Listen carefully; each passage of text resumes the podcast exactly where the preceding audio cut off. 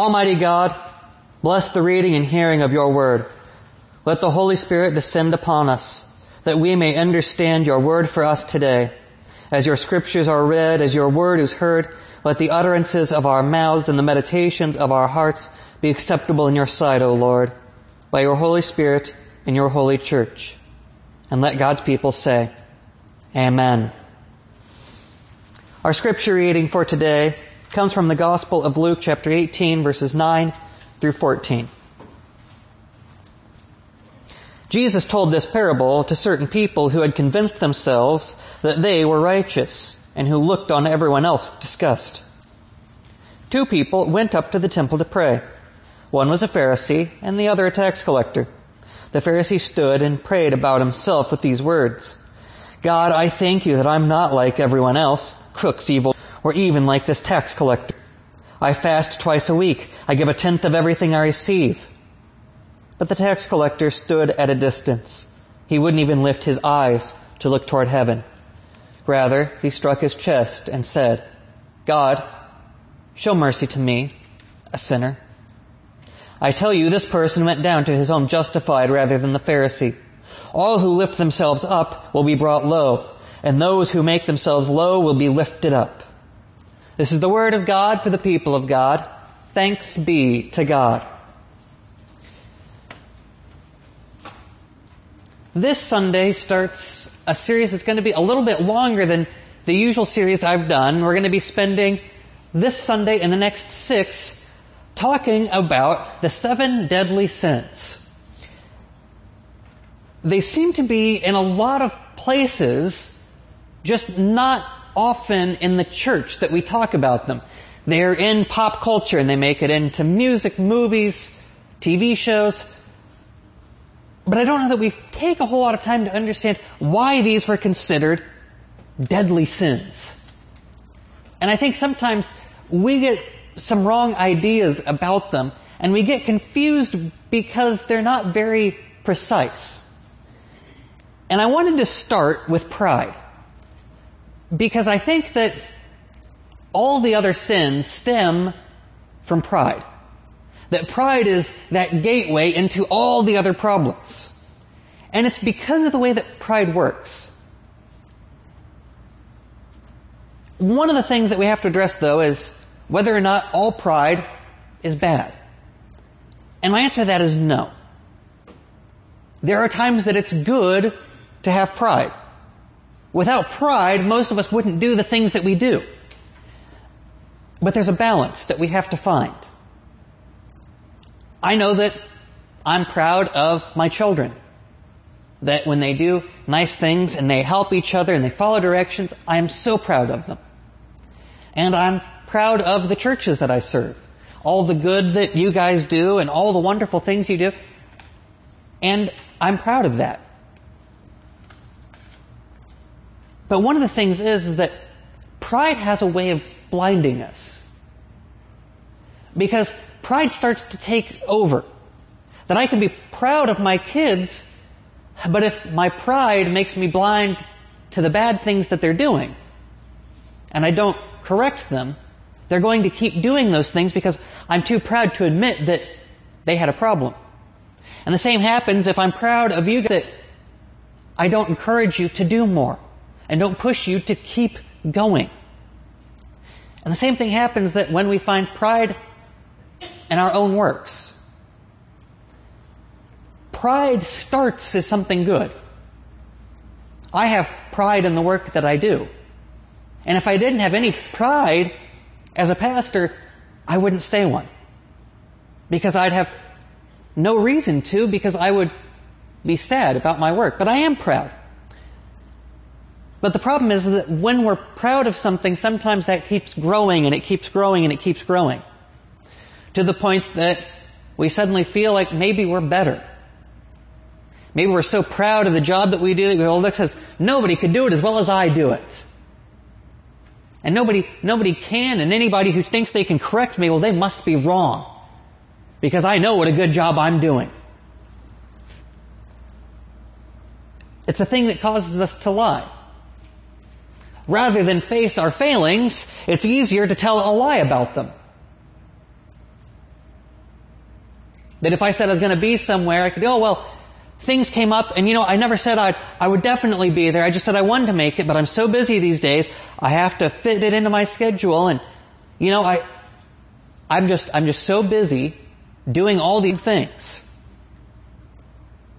And we build ourselves up in our failings.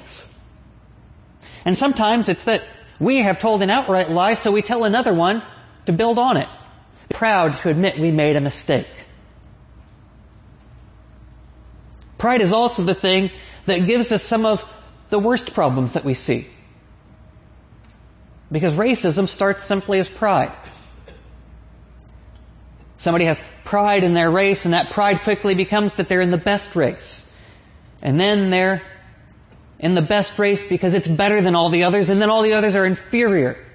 And all the others should bow down before the best. And the same thing happens with just about anything that we have pride in. Unchecked, it can run rampant and cause it to become something bad. And this applies to God as well. It's funny to think that we could say you could have too much pride in God.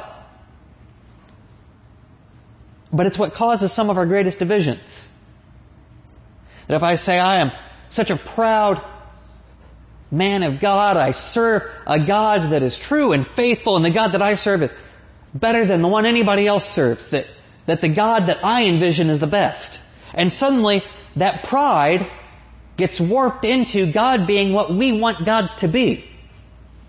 And that it's our God. And soon it becomes about how much we serve God and how much we love Him. And suddenly we're worshiping ourselves. And so the question is then how do we keep pride in check? How do we keep from having all of these things happen? How can we have good pride? And it's to keep it in balance. I am proud of my kids. But I know that I have to keep instructing them so they'll keep learning. And I have to keep helping them so that they will grow to be even better than I can imagine. Which means that I have to correct them and I have to discipline them. I am proud of my congregations. But I also know that if I don't continually push you guys and help you and instruct you and learn from you, that we will grow stagnant. And we'll be lukewarm and we won't be of help to anybody. And importantly, if I have pride in the things I do, I am proud to do the work that I do. And I'm humbled to be able to do it.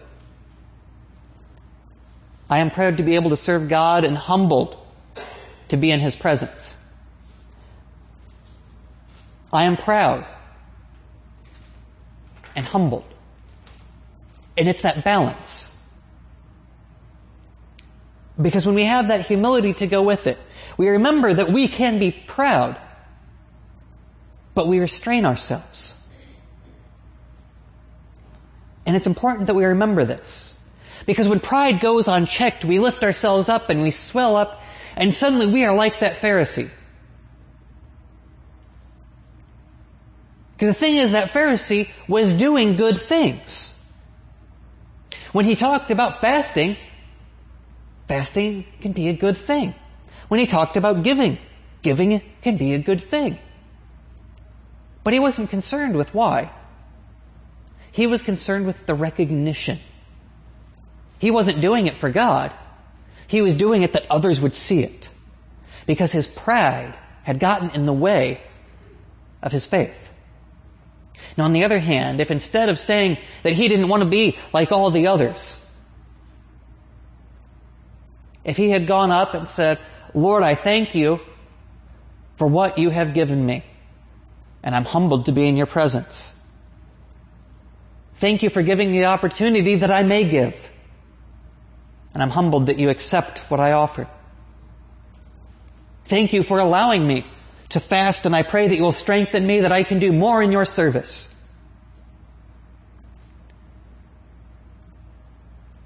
And maybe more importantly, He needed to recognize himself the way the tax collector did.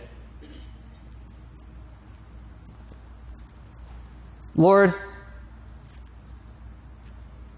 see me, a sinner, someone undeserving,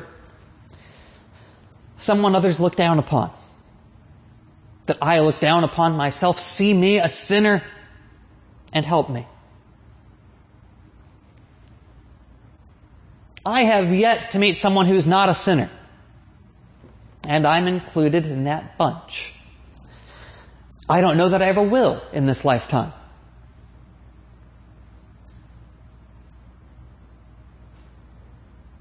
What we get from that tax collector is something important, though. He sees who he is, he recognizes his failings, and he hands them over to God, faithful that God can make something better. We have to find that balance between our pride and our humility, or our pride will cause us to fall. Because no matter how much we lift ourselves up, we are going to knock ourselves over. Instead of saying that he was happy he wasn't that tax collector, maybe that Pharisee could have found a little balance by saying, Lord, I know that though I'm a Pharisee, I sin just as that tax collector does. Lord, help me to help him. Help me to help myself. And help me to help the world.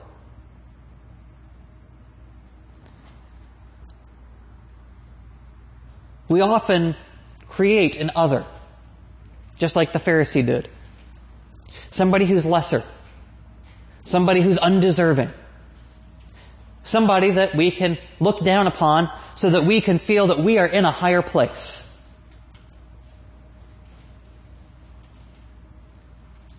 Pride has a long history in the church itself.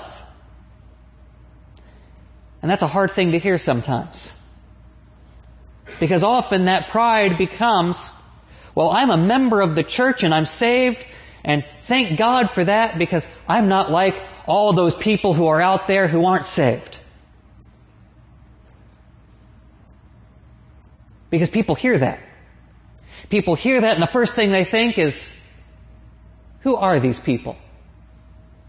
Who are these people that hold themselves up thinking that they have made themselves righteous?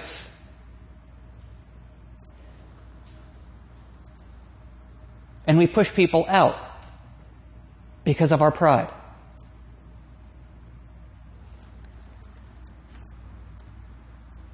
Pride is dangerous because it happens so easily and it becomes so pervasive. That when our pride grows out of control, suddenly our pride grows into something that we can no longer control. That pride may start as something simple, but it grows. That you may have pride in who you are, but that may grow into pride in to who you're not. And that pride turned into disgust. That suddenly you're disgusted with other people, and now that you're disgusted with them, you get angry towards them. And after you get angry, you get hateful. And now that you're hateful, you become violent. And even if it's just in thought, even if it's just in speech, that is already more violence than we should ever carry with us in our hearts.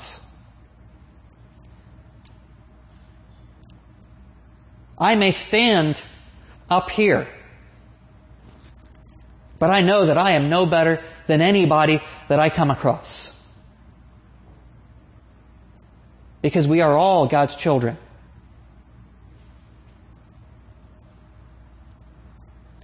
We find a balance by making sure that we humble ourselves before each other. That we readily admit our mistakes to each other. That when we wrong someone, we go and we make it right because we admit that we made a mistake. That when we hurt someone's feelings, even if it is unintentional, we go and we apologize. Even if it's saying that I didn't know what I said was hurtful, but I understand that it was and I am sorry. Because that was wrong on my part. We invite people in.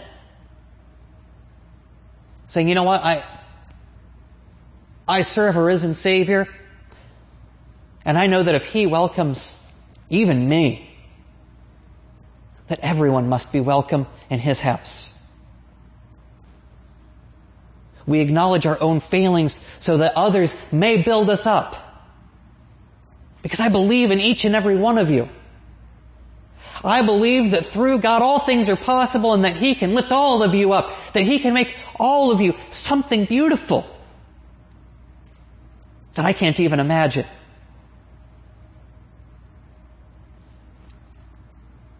That we can be perfected in God's love, but only with God's help and only by God's grace. That it is a gift that we accept, it is nothing that we have earned. That we have no reason to stand up with pride that we have earned God's grace because there is nothing we could have done to earn it. But I am humbled that He has offered it freely. We don't come here to justify ourselves. We come here that God may justify us. We don't come here that we may pray ourselves into heaven, but that we may pray to bring a world to salvation. That we have faith God will get us there. We keep our pride in check with our humility. Knowing that we let ourselves be humbled. God will have pride in us. Keep your hearts in check. Remember that we are all here together. Before you go and start seeking out the splinters in the eyes of your neighbors, remember to check yourself for any logs have jutting out of your own. And then be thankful.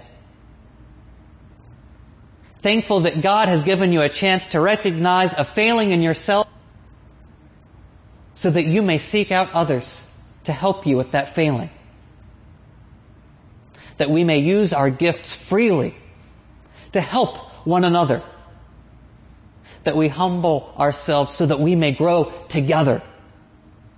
Because God put us here that we may build His kingdom together. That we may make disciples of Jesus Christ together. That together we will transform the world in His love and in His mercy. And it is only by His grace that we do this. Be proud and be humble,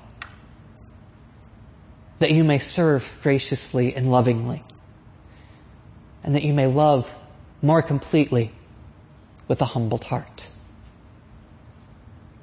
Amen.